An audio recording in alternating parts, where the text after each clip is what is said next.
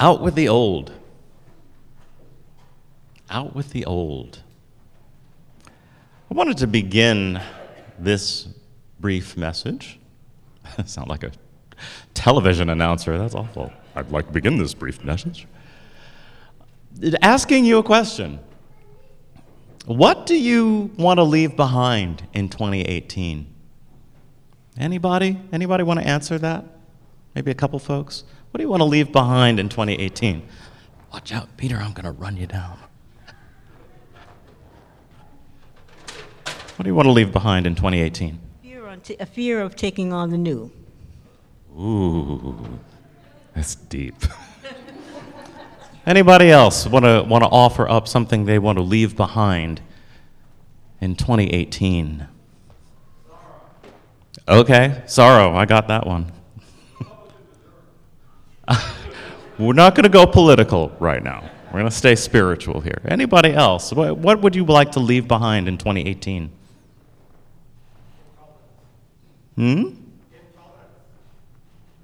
Intolerance. So the flip side of that, what do you want to bring into this new year?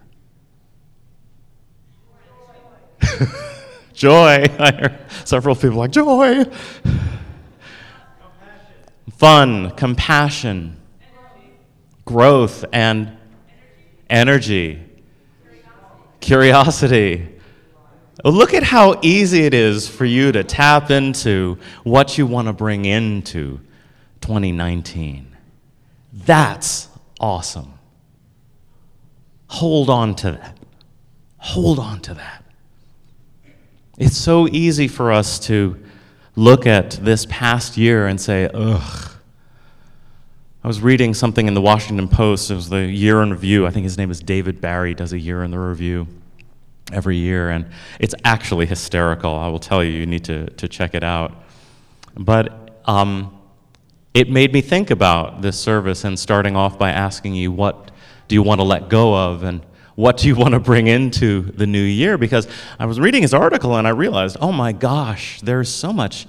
It's funny, but it's really negative. But you all don't sound negative at all. And that is inspiring to me.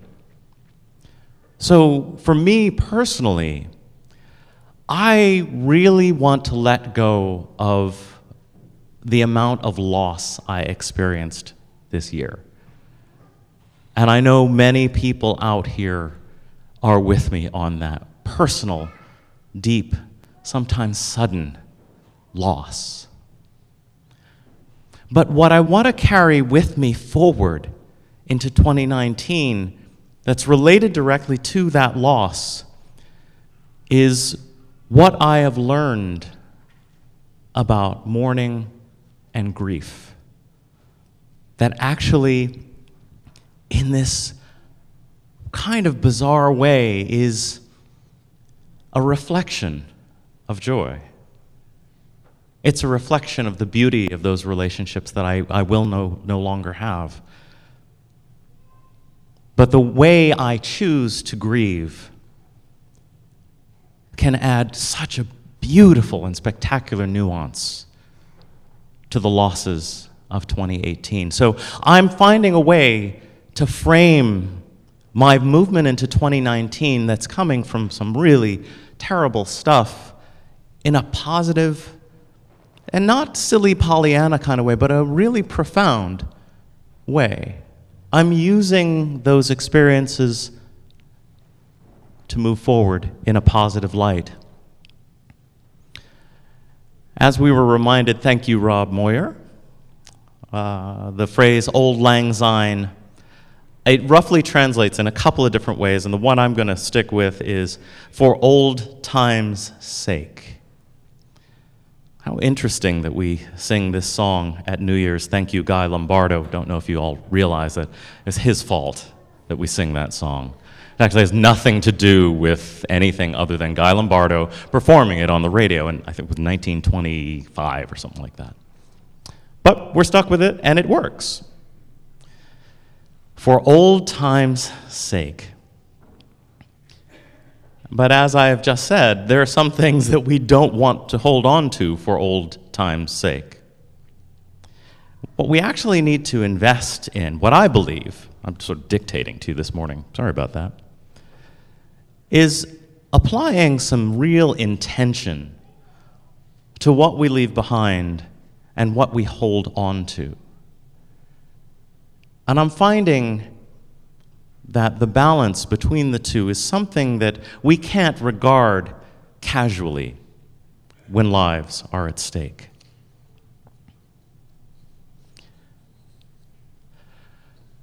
I will go political for just a moment. It's Unitarian Universalist congregation, how can I not? So in a few days, we get a brand new Congress.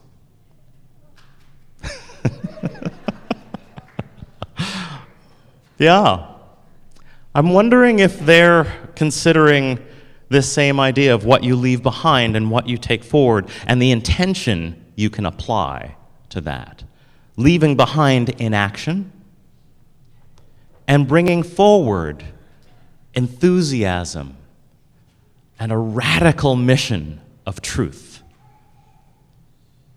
Wouldn't that be spectacular?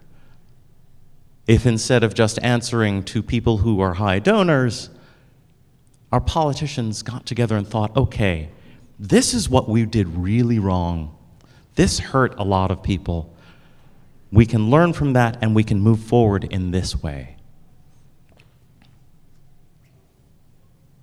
I want to tell you, reflect on a couple of things that are examples of what happens when you don't bring intention to what one leaves behind and what one brings forward.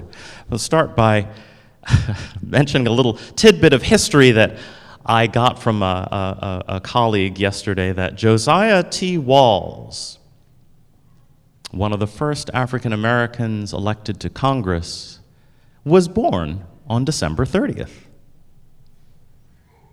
It's his birthday. Congratulations, Josiah. Josiah T. Walls served in Congress representing Florida. I mean, think of the irony of this. So, one of the first black congressmen is from the state of Florida in 1872. He served in the 42nd, the 43rd, and the 44th Congress. And one of the reasons he resonated so deeply with me is that he was based out of Alachua County, Gainesville, Florida, where I lived for a time. Oddly enough, you may not have known that, but I lived in Gainesville, Florida. It's complicated for me to consider his history, his legacy, when Alachua County and Central Florida also contains one of the most horrific experiences of African American history. And that is the Rosewood Massacre that happened on January 1st, 1923. The Klan from Gainesville got wind of the possible assault of a white woman by a black man in the village of Rosewood just down the road. They decided to take matters into their own hands and lynched a man and started a riot, burned down the town, and it is believed that up to 150 people were killed. Now, many of you may not know this story, and that's my point. What happens when we leave things behind without intention? Interestingly enough, the Rosewood case cropped up again in the early 1990s. And there was actually the Rosewood Compensation Bill of 1994 that allocated, I think it was $2.9 million to the descendants of the Rosewood community It is one of the very, very few acts of reparations for African Americans to actually happen in this country. I think to myself, wouldn't it be spectacular if that were a story that more people knew? If there was more intention to how people remember the story and the whole trajectory of Rosewood. Yes, tragedy. But then reparations happening.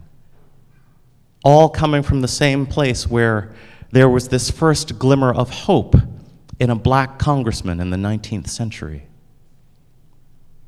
What an arc. What an incredible arc, if you're aware of it. But if you don't know, how are you going to celebrate it? How are you going to learn from these gems, these jewels of knowledge? Leaving Florida for a second, I want to offer you a quote.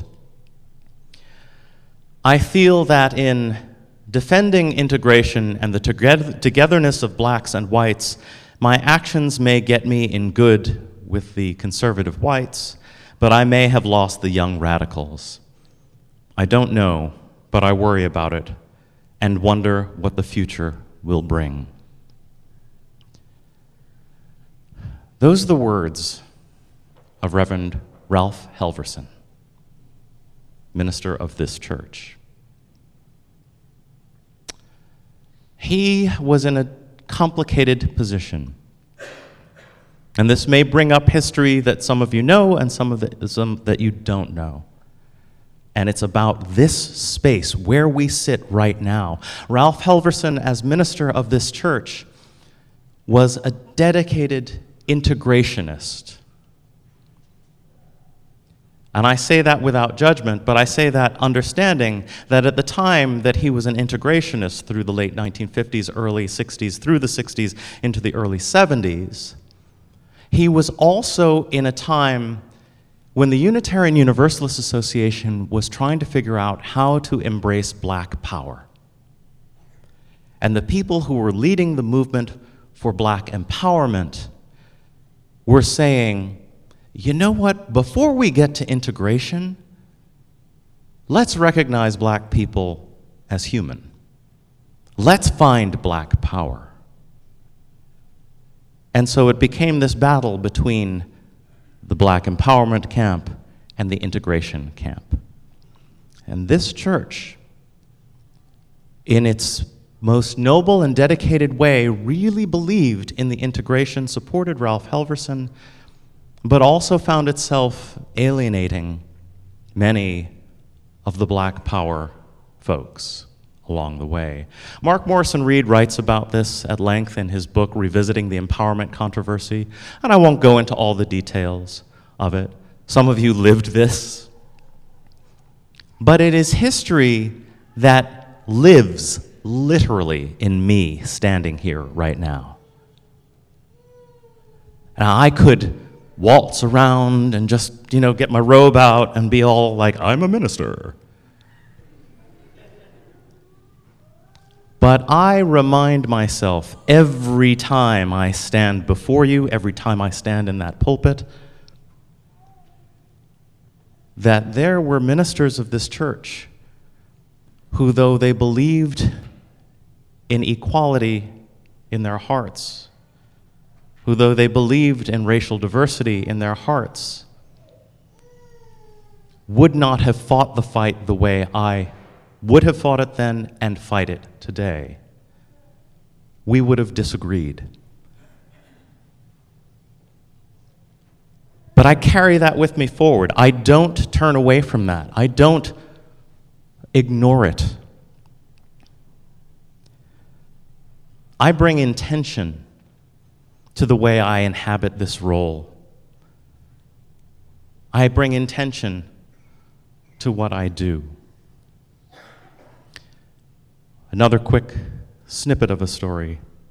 Not quite a story, but an invitation, really. On January 13th, Members of our building team are going to invite you to be engaged in a visioning project for the building of this church, for revisioning the Massachusetts Avenue entrance of this church as an accessible, rejuvenated, restored, renewed, welcoming entrance to our beautiful old historic building. Restoring the building is not just a return to the past. We're not trying to go back to 1833. That is not the goal, although it may include elements of the original architecture. It's an opportunity. Us working with the building this way is an opportunity for us to look at the structure. This is all metaphorical now. Look at the structure of what we've got, understand it in a historical context, and move forward. That is our opportunity. We can physically do this with our building. How spectacular. You've got a minister who wants to do that with his ministry, look at the past, carry it forward, and launch into something new, and you've got a building that you can do that with. Inviting new friends, new places, new people, new experiences into through a portal that says, yes, this building was constructed in 1833. It comes with a lot of history and a deep connection to Harvard, but it is looking forward, not just to 2019, but to 2020, 2021, 2022, 2100. That is what I mean by bringing intention to what we do.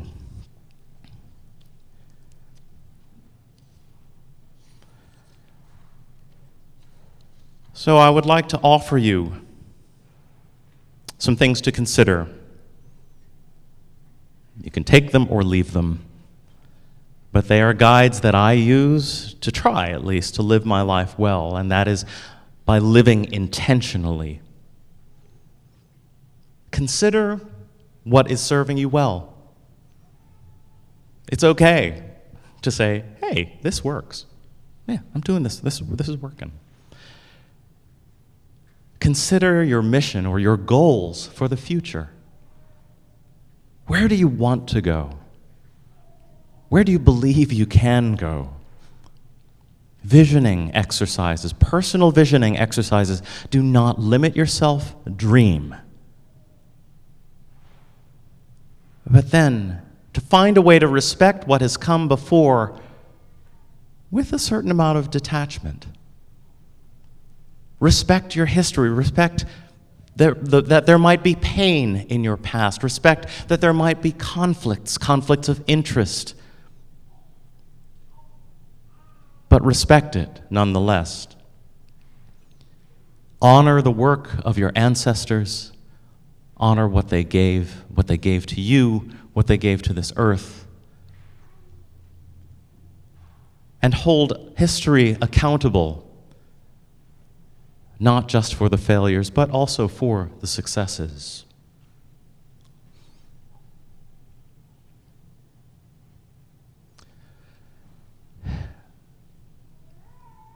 May you all bring loving intention to the lived experience of tomorrow, bringing with you the best of what comes from your blessed past. May it be so.